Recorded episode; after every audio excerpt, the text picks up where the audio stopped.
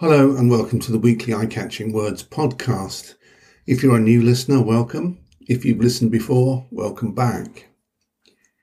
This week's episode covers a magical trip to the magical city of Canterbury, a homage to two unsung heroes, Frank and Lizzie, reflections on climate change inertia, and an insight into the Bruges group of oh so woe is me white heterosexual males.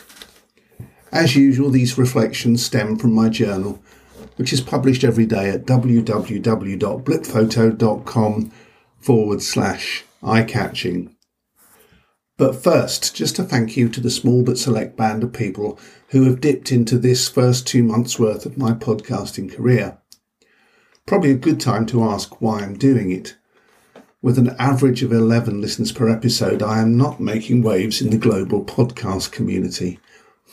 Compare those figures to the 150 or so views I get every day for my online journal, and it is clear that people are prepared to give up two minutes of their time to listen to my ruminations, but not invest the 15 or 20 minutes that go with listening to a podcast.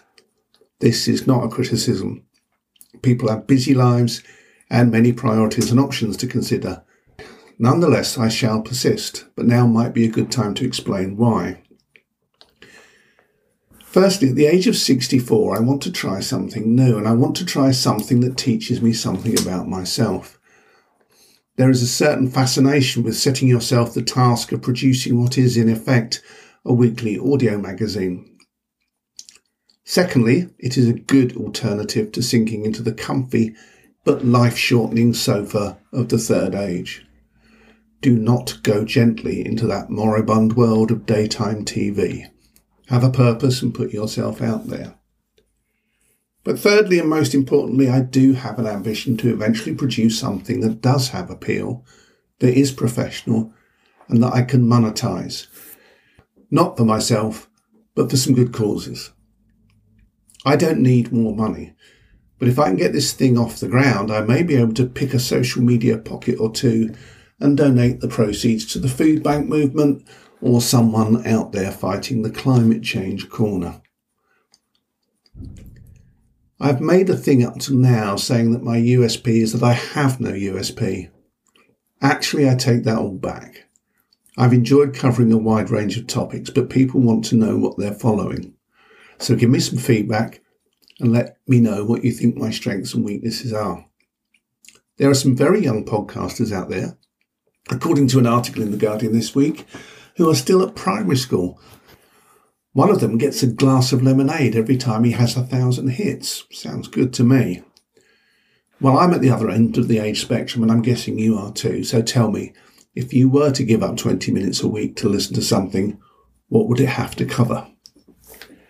In the meantime, do me a favour share my podcast as widely as you can. I'm fascinated to see what the world at large thinks of my efforts. Now, let's head to Canterbury.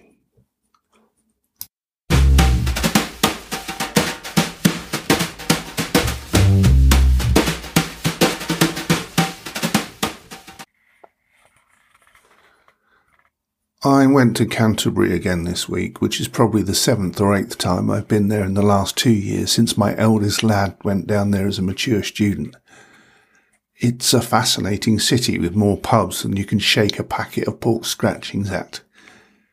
I have a feeling that if the great British pub was ever in danger of extinction, Canterbury would be a kind of haven, a last safe place where pubs are preserved in the hope that one day the DNA can be copied and eventually brought back to life in the same way that dinosaurs were brought back to life in Jurassic Park. One of them, the unicorn, had a bar billiards table in it, my youthful companions had no idea how to play, and I hadn't been near one in 30 years. But it all came back to me. Instead of side and corner pockets, you have holes and skittles. Get the balls down the holes and you score points. Knock down the skittles and you lose them. The whole thing is made of wood and baize with sliding brass scoreboards. It's the perfect accompaniment to an excellent glass of stout, locally brewed. Canterbury's pubs tend to be old, like the city itself. The last one we went in, the Parrot, dated from the 14th century, and was quite sedate and off the beaten track. Others in the centre of town are ramshackle affairs that cater mainly for the students. The vibe changes every time you turn a corner in the ancient narrow streets. One minute it feels quite posh with gastropubs and well kept Georgian houses.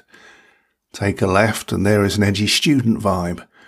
Take a random turn at a junction and it's all boho with shops selling hippie skirts and bearded tattooed men with the bow legs of a leathered motorcyclist. An alleyway can lead to somewhere suddenly silent and eerie with door knockers that look like they would do a Marley and come to life in your hand, and windows that lean out into the street and try to push you off the pavement.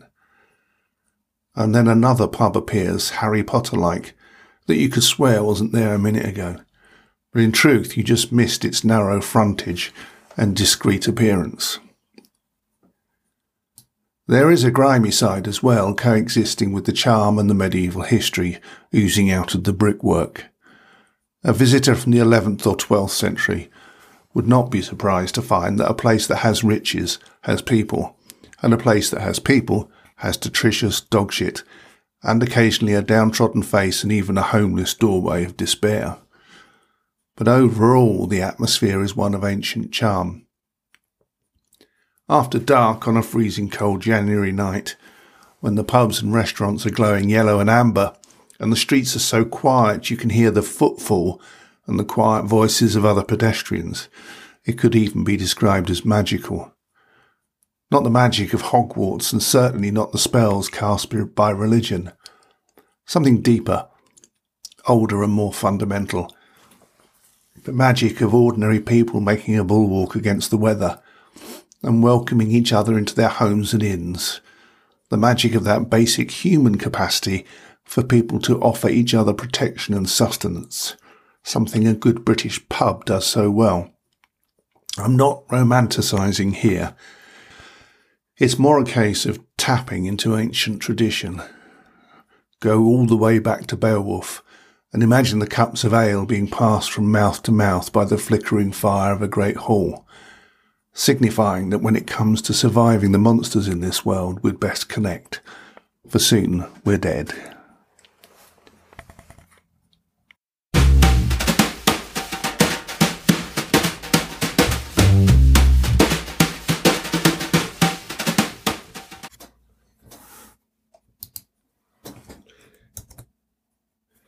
In Yorkshire, there is a retired couple called Frank and Lizzie who live with their dog Bella.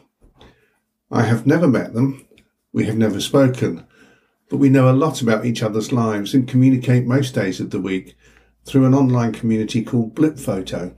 It is probably one of the most supportive and nurturing places on the internet.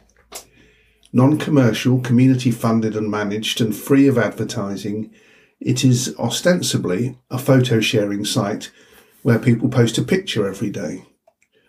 In reality, it is a window on the worlds of others.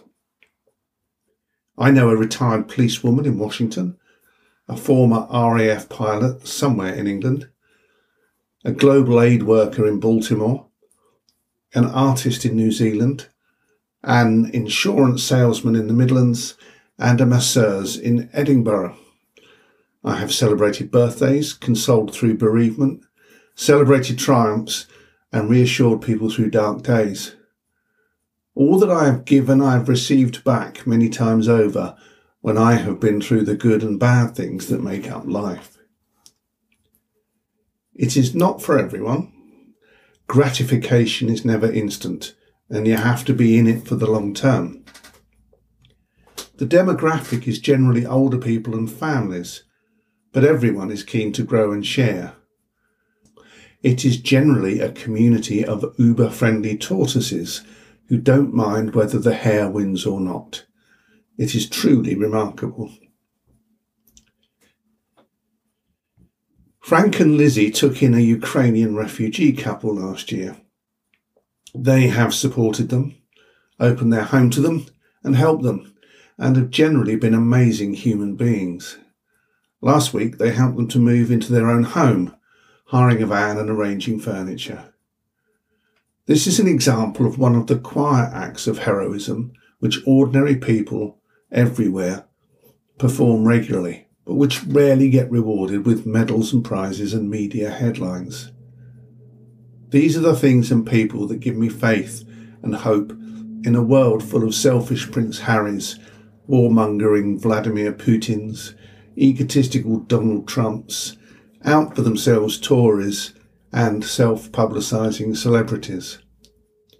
But I only know about Frank and Lizzie and many others like them because I've made a conscious choice to join and stay with the things that represent real values. I don't do Twitter or Instagram or TikTok. They have their place, I know, but you won't get any depth in a world where it is about the next funny or fashionable or angry thing to say that only lasts for a minute. To all the Frank and Lizzies out there, thank you. It is your example I admire and your way of living that keeps me going. You inspire me.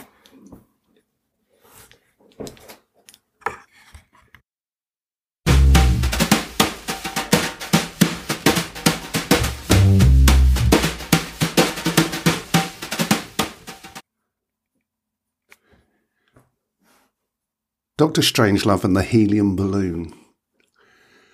If you've ever seen the movie Doctor Strangelove, you'll know that the final path to Armageddon is decided by a group of shadowy figures in a bunker with dirty secrets, strange ideas, and rampant libidos, which is no basis for making a decision about the fate of the planet.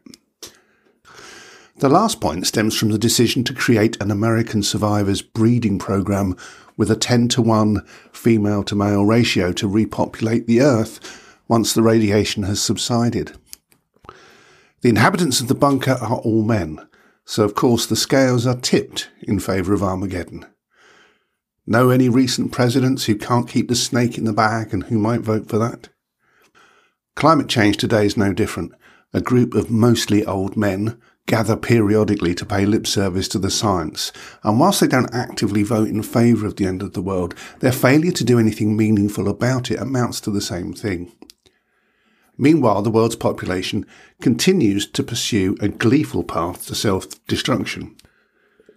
Despite the rise of the middle class vegan in developed countries, hugely destructive world meat consumption is in fact going up.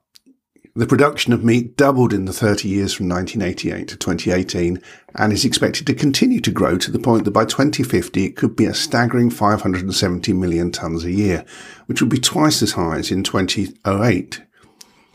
Go to the World Counts website. They have a meatometer which makes the point graphically and rapidly. Earlier this week, my neighbourhood WhatsApp group had a discussion about the best place to shop for helium balloons, the sort you buy for birthdays and other occasions. I was astonished to find that so many people did not realise how environmentally bad they are, both in terms of materials and use of scarce gases. What's more, they're very bad if they escape and get eaten by animals or stuck in trees. But there are thousands of examples of ignorance in a world where it is easy to be educated about environmental matters. Your smartphone will give you most of the answers you need without having to get out of your chair. The fact is, as a species, we just can't control ourselves. This may be controversial, but in my view, the only answer to humanity's ignorance and denial is to make this a fundamental political issue, like slavery once was in America or votes for women were in Britain at the beginning of the 20th century, or indeed as wartime survival once was in the 1940s. And that does mean disruption of the kind that Insulate Britain and Extinction Rebellion are advocating and effecting. But I think it goes further than that. In democracies, we tend towards tolerance, and when it comes to conflict, we shy away from confrontation. I have many good friends, and I mean good in the sense that they're fundamentally good people as well as good friends, who I see socially who would balk at limits on their travelling, their eating habits, their consumption. For my part, I would see whole swathes of products banned, including helium balloons. We've done it with plastic straws and single use cutlery, but those are just sops. I would see leisure mileage in petrol cars rationed. I would see the number of flying miles you're allowed to make every year controlled. I would tax meat consumption in the same way that we've taxed cigarettes. I would tax billionaires and make private yachts and executive jets illegal. I would issue everyone with clothes ration coupons so that they couldn't have wardrobes stuffed with the latest stuff at the expense of the planet. None of this is going to happen, of course. There is no political will. One day we will realise too late that we have missed our opportunity. The future is undoubtedly dystopian, which is a great shame. All I can suggest is that if you have young children or grandchildren, you need to prepare them for it. But I just need to say, if the issue of the environment does end up in open warfare, you will find me self-righteously on the green side of the barricade, with my old clothes on my back, my vegan burger in my hand, my manifesto written on my t-shirt, and the keys to my electric car in my pocket.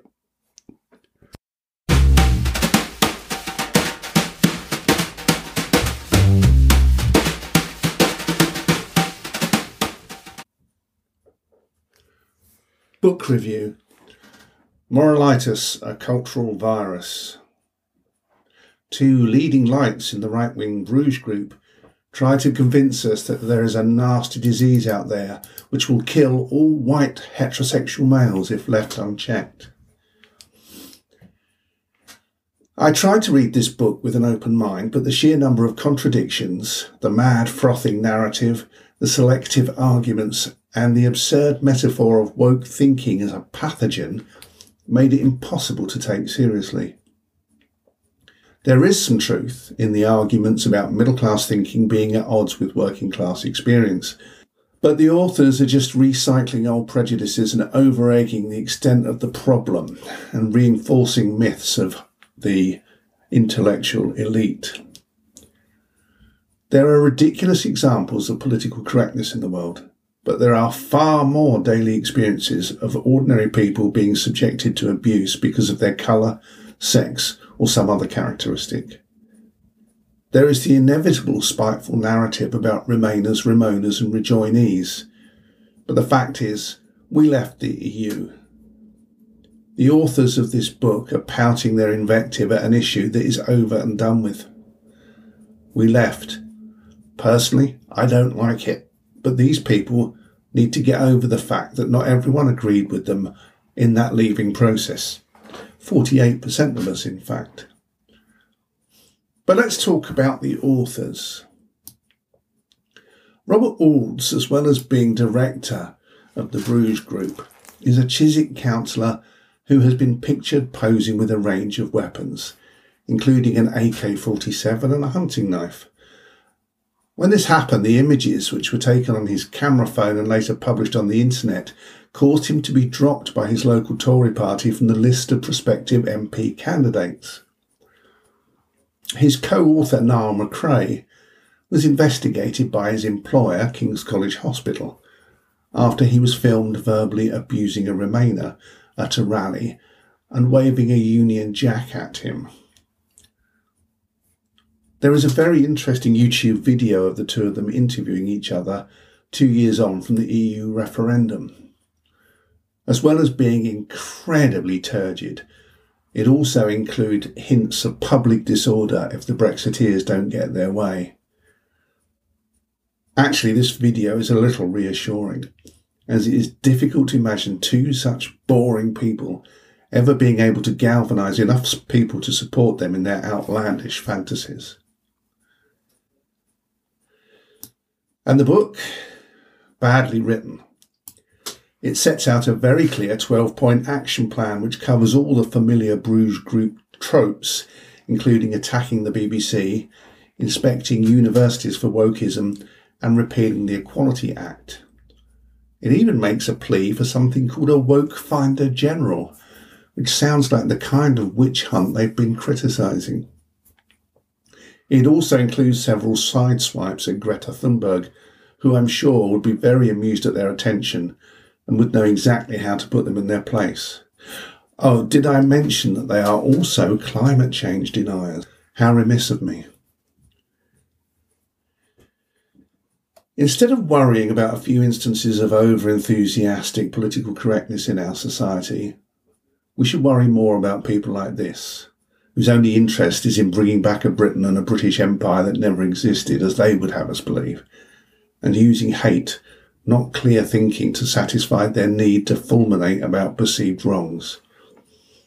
Like the Bruges Group itself, these people would be laughable, but for the fact that they are marginally dangerous.